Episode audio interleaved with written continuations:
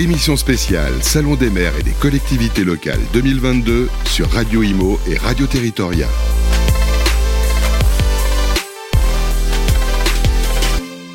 Bonjour à toutes et à tous, merci d'être avec nous. Nous sommes ici pour euh, vous montrer, vous expliquer et décliner tous les contenus du salon euh, des maires et des collectivités locales qui aura lieu du 22 au 24 novembre 2022, porte de Versailles.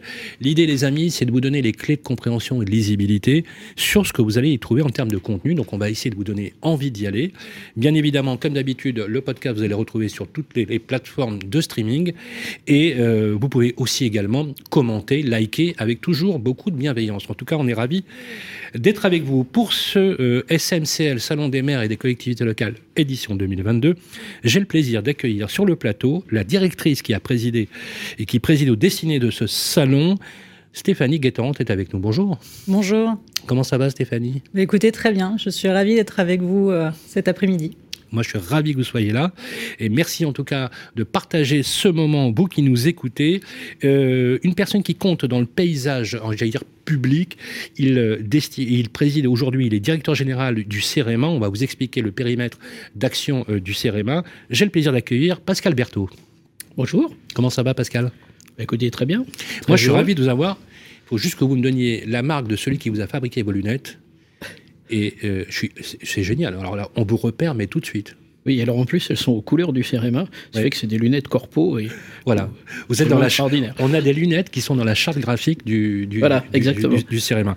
En tout cas, merci Pascal d'avoir pris le temps euh, dans votre agenda que je sais euh, extrêmement contraint de venir partager ce moment avec nous. Euh, je vous propose, comme introduction, nous avons eu le plaisir de recevoir à distance, il était en duplex avec nous, le directeur général de l'AMF. Il s'excuse de ne pas être parmi nous, hein, l'association des maires de France. Éric Verlac, que j'ai eu le plaisir euh, d'interviewer en introduction euh, en duplex. Je vous propose, si vous voulez bien, tous les deux qu'on l'écoute, et on va reprendre ensuite le cours de notre émission. On se retrouve tout de suite après ça.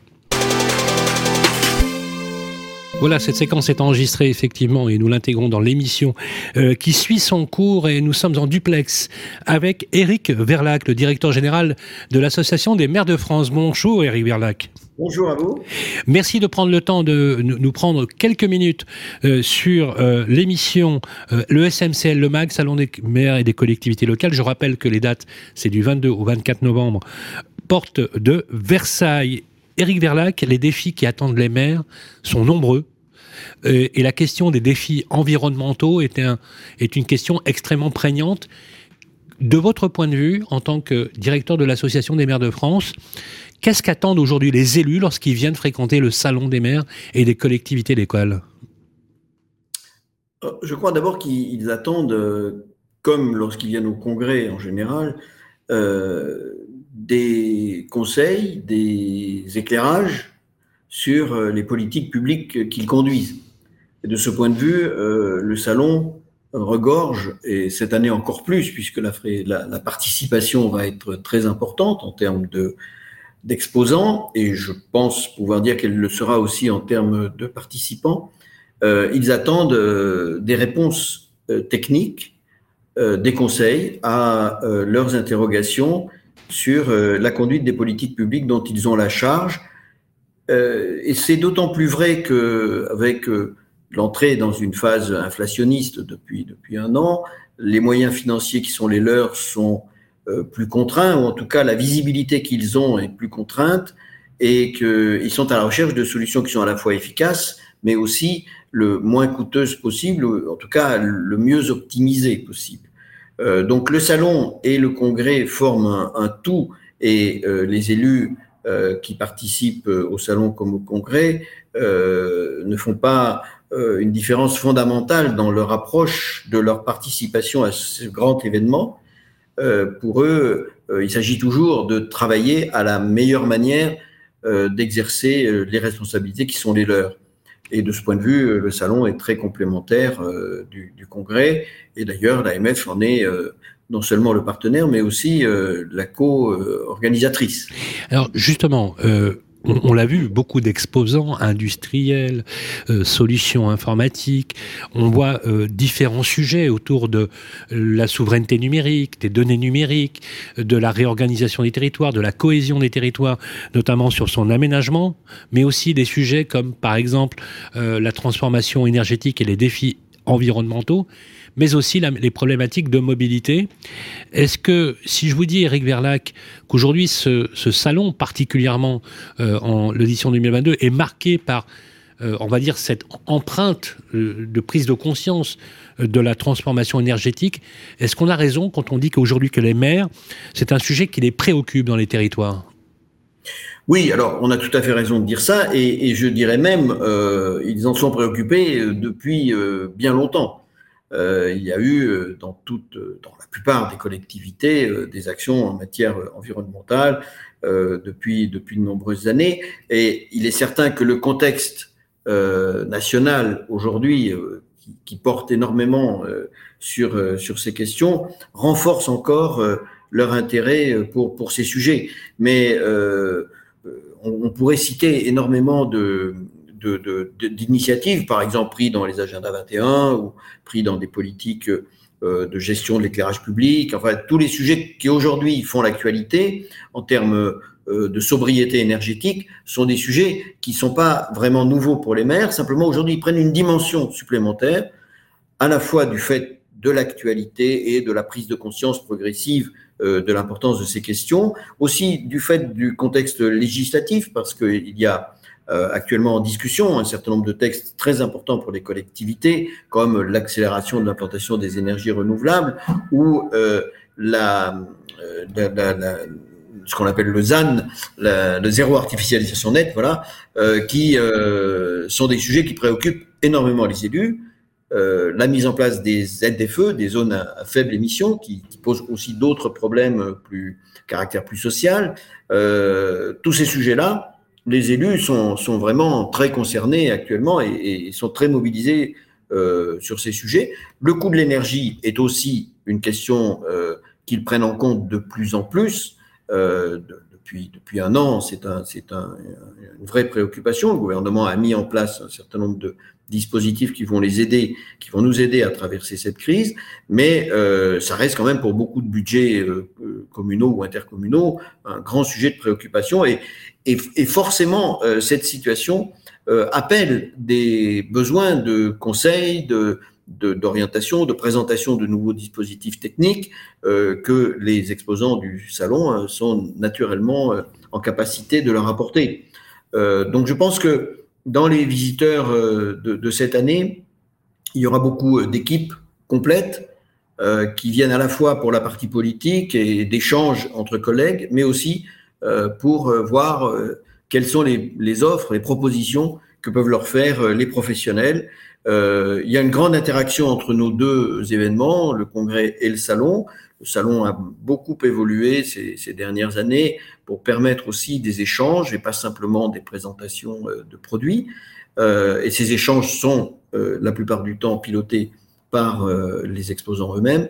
Et je crois que ça, c'est utile parce que les élus sont à la recherche de conseils, euh, d'éclairage, de, de, de, réflexion euh, sur euh, les problèmes qu'ils ont, qu'ils ont affrontés. J'ajouterais, vous avez parlé de la cybersécurité, c'est un sujet majeur pour pour toutes les collectivités. Et il y a aussi la question du coût de l'alimentation, qui est un sujet montant, très fort, parce que les élus communaux et intercommunaux sont attachés à délivrer une bonne alimentation dans les meilleures conditions euh, financières possibles, mais on voit bien qu'il y a aujourd'hui euh, euh, un risque d'augmentation est déjà, déjà très engagé d'augmentation des produits alimentaires, d'où la réflexion sur les marchés publics, sur les circuits courts, sur la manière de, de, recourir à une agriculture proche des sites. toutes ces questions-là, je pense, vont être les questions centrales euh, de ce salon et de ce congrès. Dernière question, euh, Verlac. La question qui se pose souvent, effectivement, vous l'avez rappelé à très juste titre, les coûts énergétiques qui impactent aujourd'hui le pouvoir d'achat euh, des Français, le coût de l'alimentation, bien évidemment, à l'instar d'une augmentation importante de l'inflation. Dernière question sur les mobilités. La mobilité est un sujet aussi majeur en ville, ce qu'on appelle mobilité douce ou mobilité décarbonée. Euh, sur ce sujet, les maires ont, aussi euh, beaucoup évolué, beaucoup euh, évolué aussi en technicité. Sentez-vous, Éric Verlac, au sein de l'AMF, un vrai mouvement qui va vers justement cette idée que les villes, les centres-villes, les villes moyennes, villes intermédiaires, grandes métropoles ont euh, intégré le fait que la mobilité décarbonée, encore une fois, va s'installer comme quelque chose sur laquelle il n'y a plus d'options et il n'y a plus de débat sur cette question. Oui, euh, alors là aussi, je dirais, c'est pas nouveau. Euh, si je prends l'exemple de villes comme Strasbourg ou Bordeaux, de grandes villes qui sont, qui, sont connues, c'est des réflexions et des actions qui sont déjà engagées depuis, depuis longtemps. Et incontestablement, la période à la fois du Covid et aujourd'hui de la crise énergétique, euh, accélère ce mouvement. Nos villes se transforment de ce point de vue. Euh, et les solutions alternatives à, la voiture sont, manifestes dans, dans, toutes nos agglomérations, y compris dans les agglomérations de taille plus, moins importante que, que celles que j'ai citées. Et je pense que ça, c'est un mouvement très fort, très profond, qui nécessitera aussi une régulation des usages, une meilleure coordination des, usages et euh, probablement aussi euh, euh, l'amélioration des, réseaux, des réseaux existants. Aujourd'hui, les élus sont confrontés à une interrogation forte sur la capacité de recrutement dans l'ensemble des transports collectifs. depuis le, transport scolaire jusqu'à la RATP, la question de la qualité du service liée à la capacité d'avoir euh, des personnels présents euh, pour assurer le service est euh, au cœur des préoccupations aujourd'hui, et pas seulement dans les grandes villes, d'une manière générale. ça, c'est un sujet qui est un peu annexe par rapport aux, préoccupations environnementales, mais c'est quand même la clé de la délivrance du service. Il faut qu'il y ait aussi des gens qui soient là pour assurer ce service. Merci euh, beaucoup Éric Verlac. Je rappelle que vous êtes le directeur général de l'Association des maires de France. On aura le plaisir bien sûr de vous retrouver, euh, je l'espère, sur le plateau de Radio Imo et Territoria que nous couvrons. Je vous rappelle, les amis, c'est le 22 et le 24 novembre porte de Versailles. Merci Éric Verlac. Merci à je vous, souhaite euh, voilà, et un très bon salon et on reprend bien sûr notre émission dans quelques instants. Voilà, on vient d'écouter effectivement Éric Verlac. Euh, bon, l'association des maires de France, Pascal Berthaud, c'est un sujet majeur, bien évidemment. On a toujours cette idée un peu sous-jacente euh, d'un pouvoir. Euh, entre guillemets, jacobin, très centralisé. Vous connaissez bien évidemment le sujet, vous avez été dans les cabinets ministériels. Et on a une réalité territoriale très ancrée, très structuré, avec des véhicules, hein, que ce soit des EPCI, des communautés d'agglo, euh, et, euh, des villes moyennes et des villes intermédiaires, euh, dans lesquelles on a l'impression que parfois on, a du mal à lire un peu le paysage, en direct, entre guillemets, politique.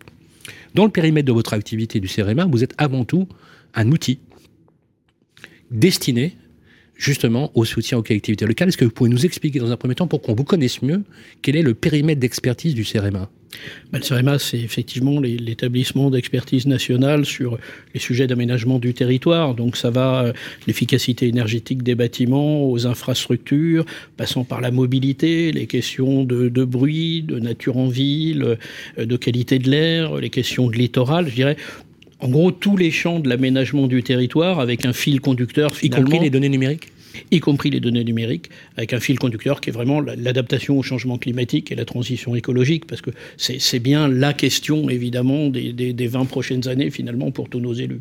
C'est même un sujet, on va dire, qu'on peut qualifier d'anthropologie urbaine, euh, qui change radicalement les rapports à la ville, hein, le rapport de la fabrique de la ville, avec les mobilités et la décarbonation qui est engagée.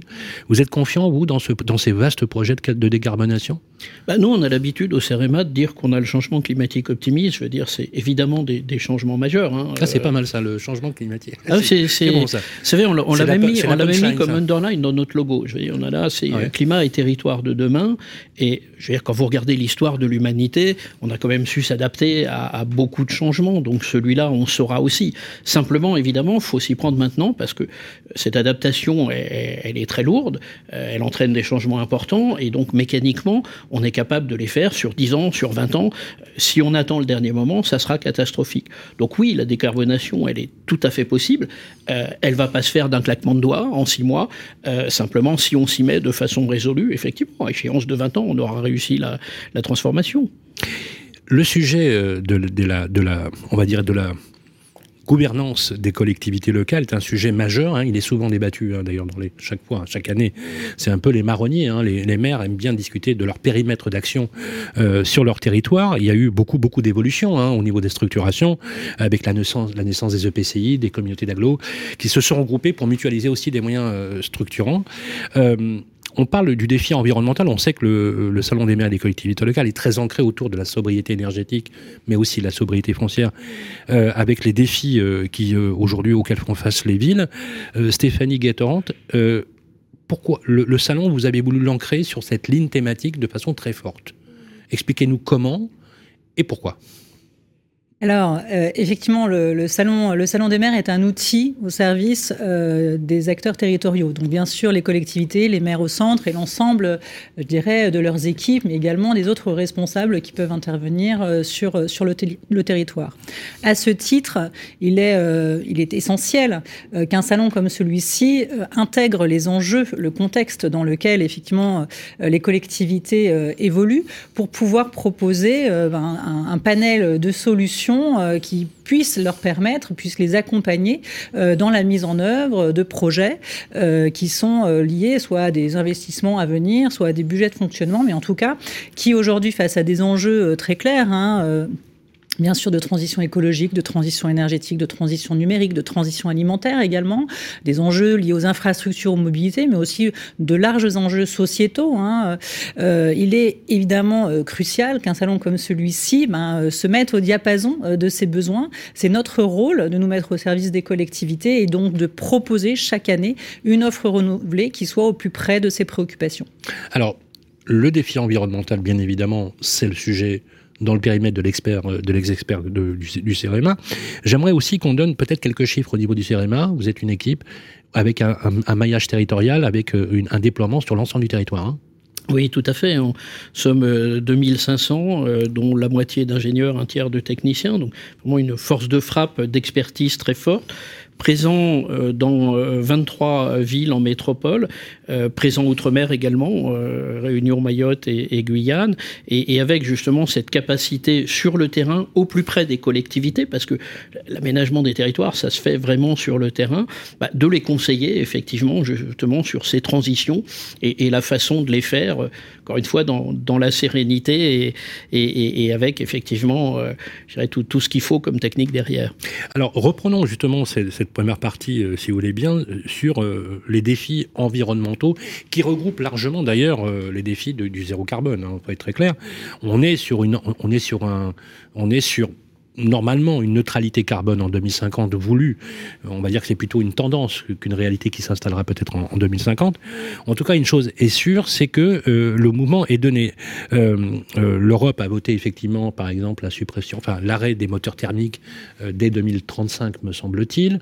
On a un calendrier pour justement la transformation énergétique du bâti euh, construit ancien, euh, dont d'ailleurs 80% seront toujours présents en 2050, il faut le rappeler. Donc la, la rénovation énergétique est un sujet euh, majeur, mais il y a aussi la sobriété foncière sobriété foncière dans le défi environnemental, avec ce qu'on a appelé euh, effectivement le ZAN. Hein, c'est pas une marque de bonbons, mais c'est plutôt le zéro artificialisation. Vous vous rappelez les petits ans qu'on avait là ah, C'est bien là, les réglisses. Euh, le zéro artificialisation net. Souvent, les gens retiennent le mot zéro. C'est pas zéro. C'est une réinscription de la nature en ville beaucoup plus forte que l'étalement urbain en lui-même.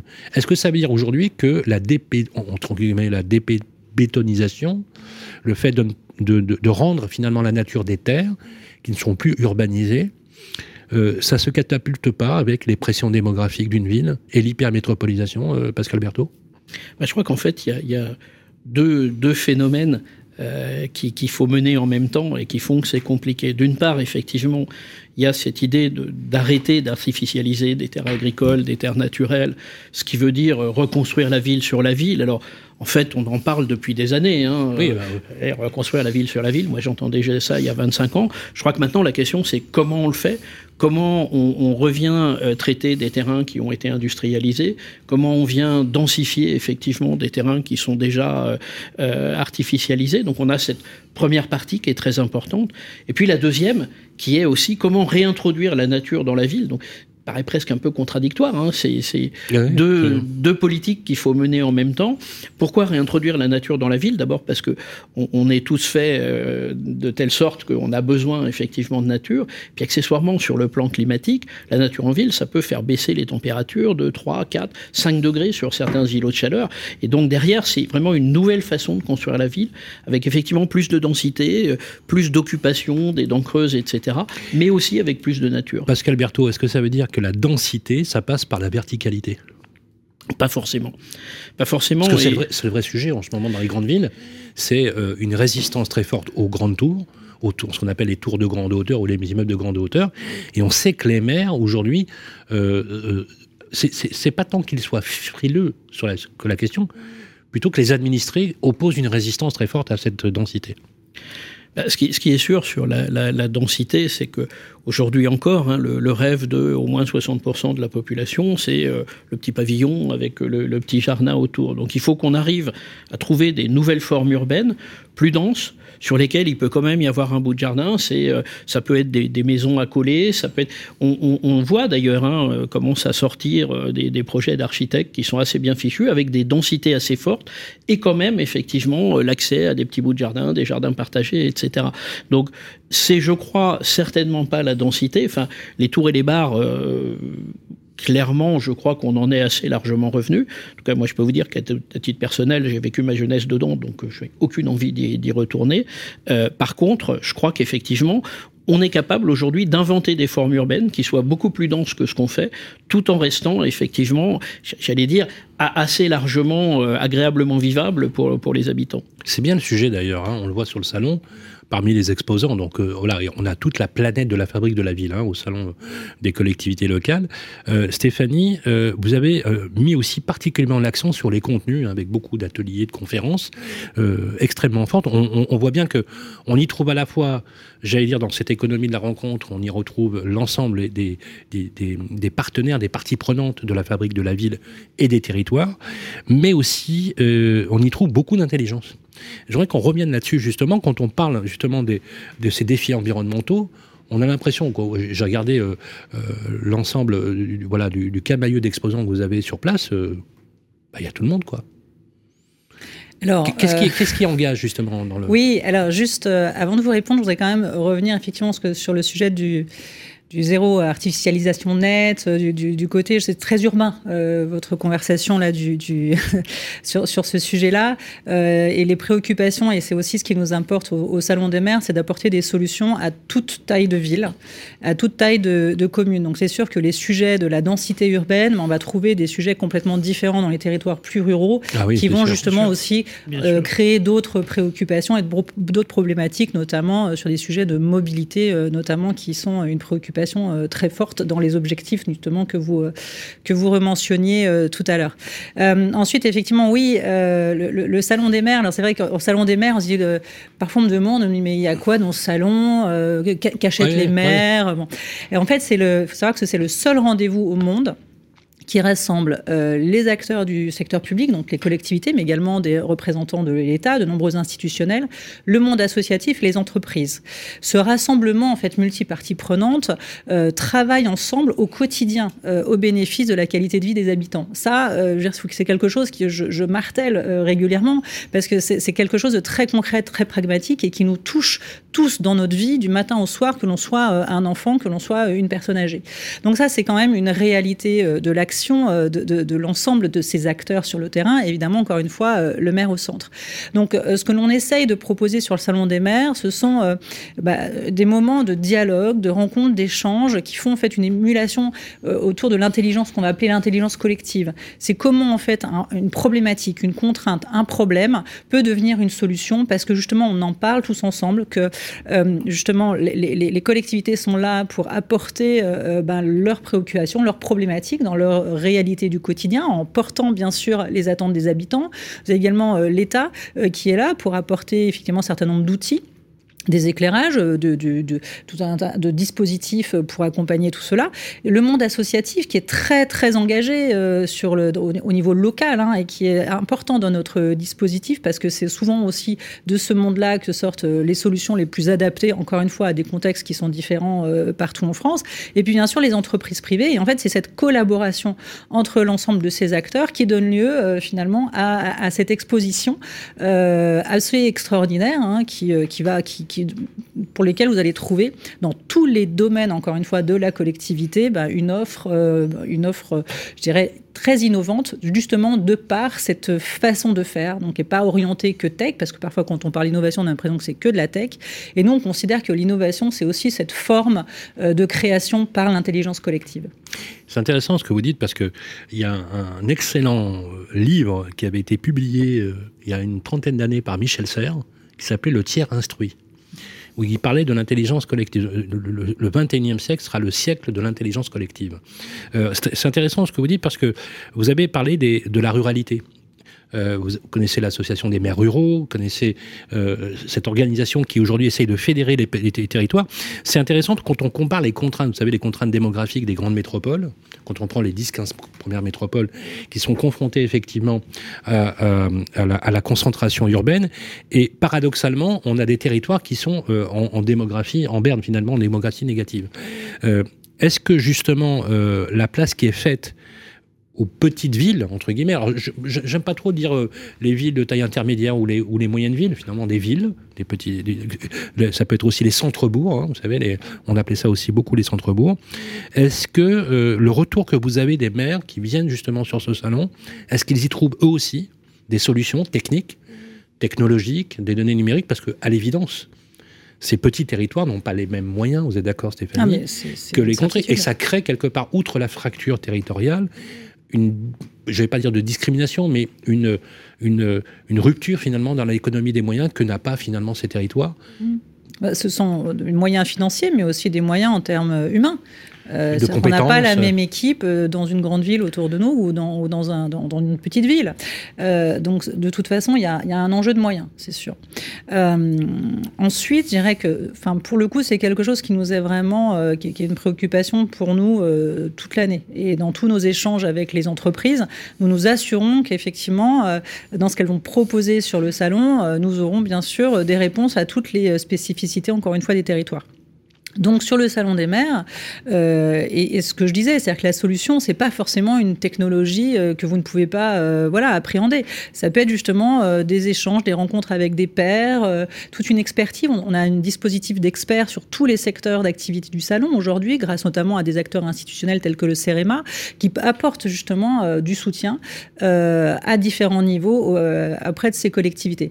Ensuite, bah, la diversité aussi de, des exposants, puisqu'on a effectivement des grands groupes mais des PME, des TPE et je le disais aussi beaucoup d'associations, fait que notre panel de solutions est adapté à toute taille euh, de ville. Et ça, c'est une exigence que nous avons au niveau de notre euh, exposition. Et pour le coup, euh, je pense que cette année bah, sera encore très, très intéressante sur ce volet-là. Pascal Berthaud, on voit bien hein, vous, vous alliez parler des territoires. Oui, non, peut-être un mot là-dessus, parce que c'est important. C'est vraiment ce qu'on voit sur le terrain, c'est que vous avez un panel de solutions, et vous n'allez pas du tout apporter la même solution euh, dans une métropole, euh, dans une ville moyenne, ou euh, dans un territoire complètement rural. Et en fait, le panel de solutions est très large. Moi, je suis vraiment frappé de voir la, la créativité qu'on peut trouver sur le terrain. Et donc, en réalité, je dirais, à chaque situation, on est capable de trouver des solutions. Et je dirais même, les habitants, les élus, euh, sont capables, pour peu qu'on les aide, bien sûr, un petit peu d'appui, mais sont capables de trouver des solutions. C'est pour ça que, si vous voulez, on a, le, changement climatique optimiste, parce que chaque fois que réellement les gens se mettent au travail avec un peu d'aide, en fait, les solutions, elles émergent. Je vous propose qu'on passe la dernière partie de l'émission sur un sujet important. On va reparler de la maîtrise, si vous voulez bien, du foncier, mais aussi du soutien aux collectivités locales dans les domaines d'expertise, notamment tout ce qui touche à la transformation et à la souveraineté numérique tout de suite après ça. La souveraineté numérique est un sujet euh, majeur, vous le savez, Pascal Berthaud, on en a parlé un peu tout à l'heure euh, hors antenne, est, un sujet, on va dire, euh, éminemment politique et en même temps éminemment technique.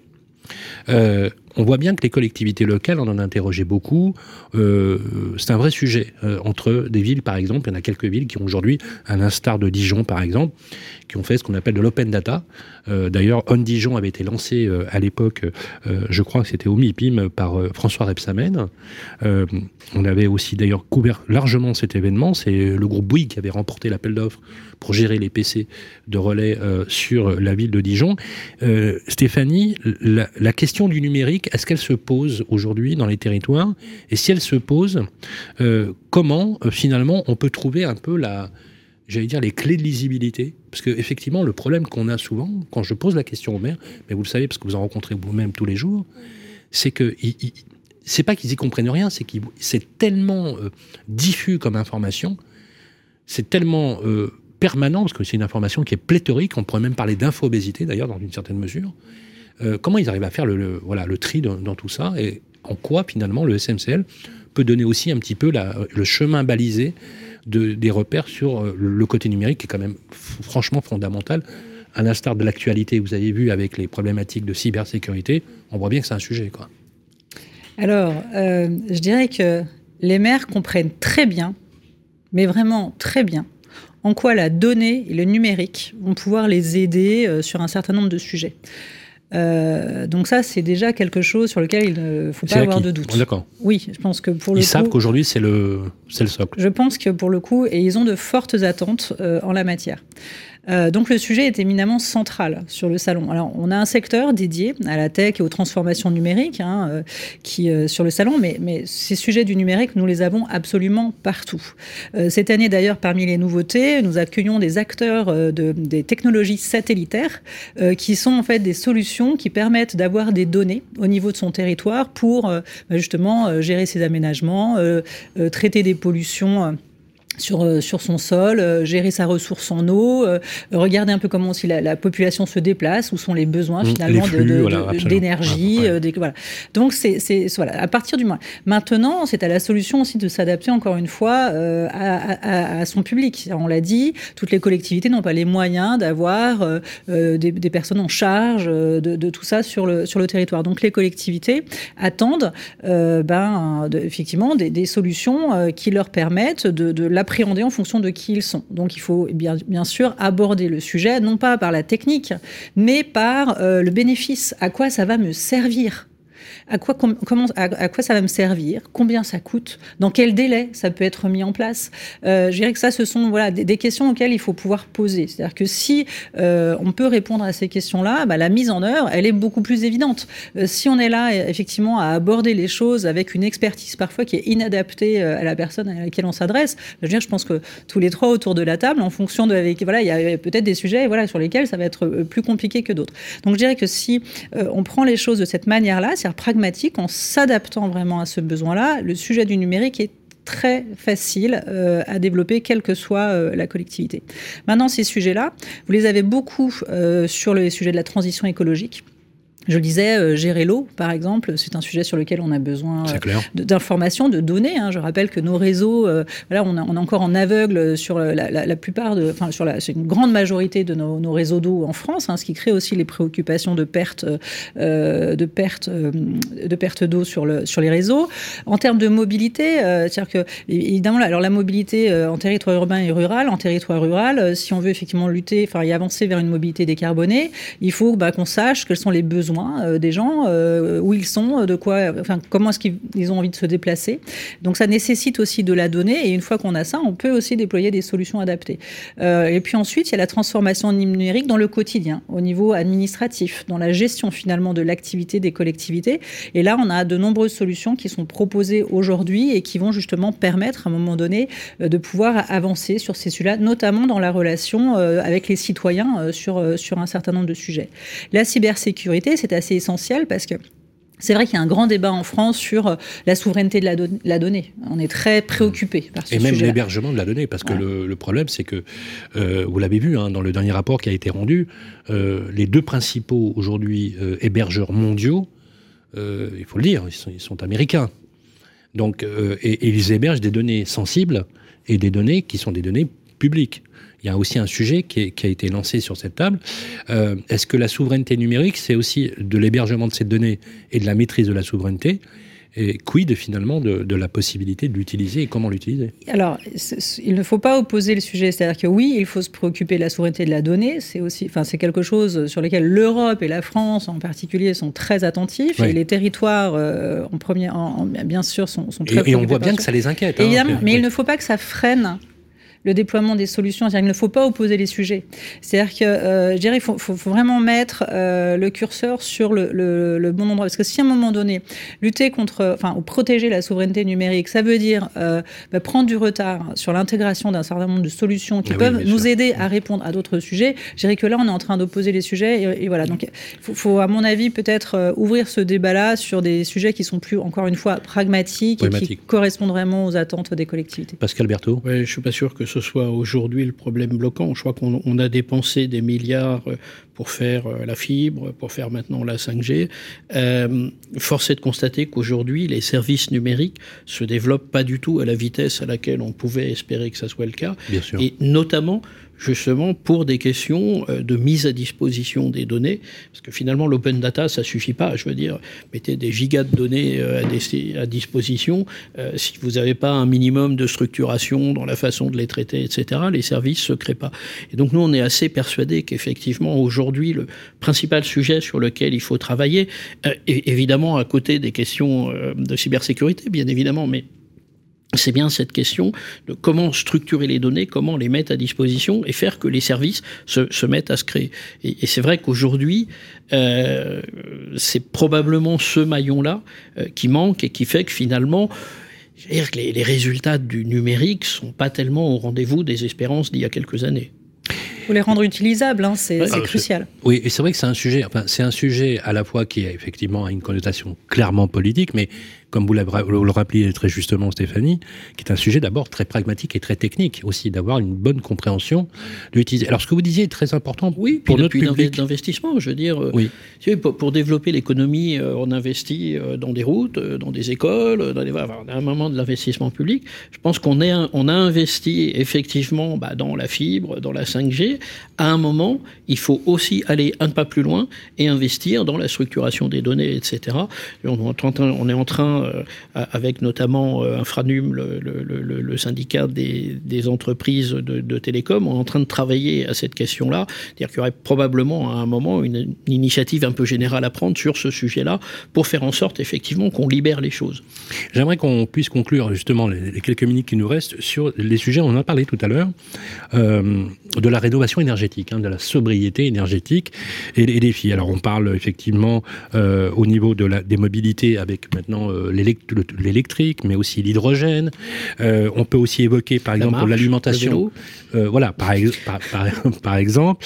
Euh, on peut aussi évoquer pour le, nourrir en économie circulaire de proximité, par exemple, dans certaines villes rurales, la méthanisation, qui est un sujet sur lequel beaucoup de petites collectivités se penchent, avec des investissements relativement bien maîtrisés. On a aussi de plus en plus maintenant des immeubles à énergie passive, voire à énergie positive. Euh, il y a quelques gros promoteurs aujourd'hui qui ont fait beaucoup de, travaux là-dessus. On, a même des bétons bas carbone, comme vous le savez, avec des formulations. Il y a plus de 250 formules bas carbone pour aujourd'hui, effectivement, éviter euh, les, effets, euh, les effets de serre. le rapport avec la collectivité locale est, important dans à la fois ce versant énergétique et les défis environnementaux. On le rappelait tout à l'heure, 80% du bâti existant aujourd'hui en 2022 sera le même en 2050, puisqu'on a les chiffres aujourd'hui d'une construction neuve qui est quasiment euh, la plus basse depuis 40 ans.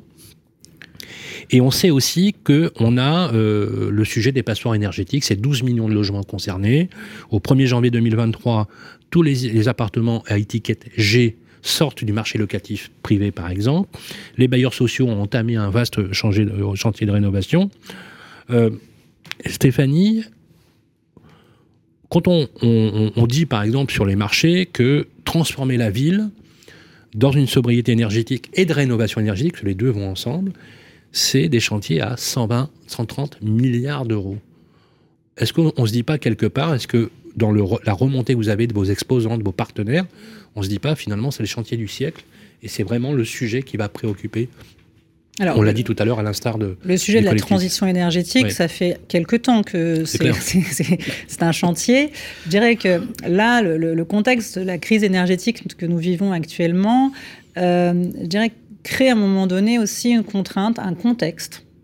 Euh, qui euh, est favorable à l'accélération de la mise en œuvre de solutions bah, qui, existent aussi depuis très longtemps et sur lesquels on va pouvoir euh, mettre euh, ben, un coup de boost. Hein. Euh, c'est attendu de, depuis pas mal d'années par nombre d'acteurs dans pas mal d'industries, notamment les énergies renouvelables, pas seulement, mais également tous les acteurs qui travaillent sur les sujets d'efficacité énergétique. C'est vrai que maintenant on parle de sobriété, il y a différentes formes de solutions. la première, qui est la plus réactive, est de réduire, arrêter, stopper finalement toute forme de consommation. Mmh. Alors c'est sûr que entre nos vrais besoins et la consommation énergétique, dans euh, des pays euh, tels que la France, la question peut se poser. Effectivement, est-ce que j'ai besoin de me chauffer autant quand je suis pas là? Est-ce que j'ai besoin, voilà, d'avoir tous mes appareils euh, technologiques en fonctionnement? Voilà. Donc il y a certainement des choses et cette période va permettre aussi de prendre des décisions, de mettre en œuvre aussi dans dans ce que l'on fait, hein, nous habitants au quotidien, peut-être des choses qui nous semblaient sans fin, sans limite, et peut-être euh, bah, redevenir un peu raisonnable et en tout cas euh, plus, responsable sur ce sujet. Donc déjà, ça c'est un, premier, premier point.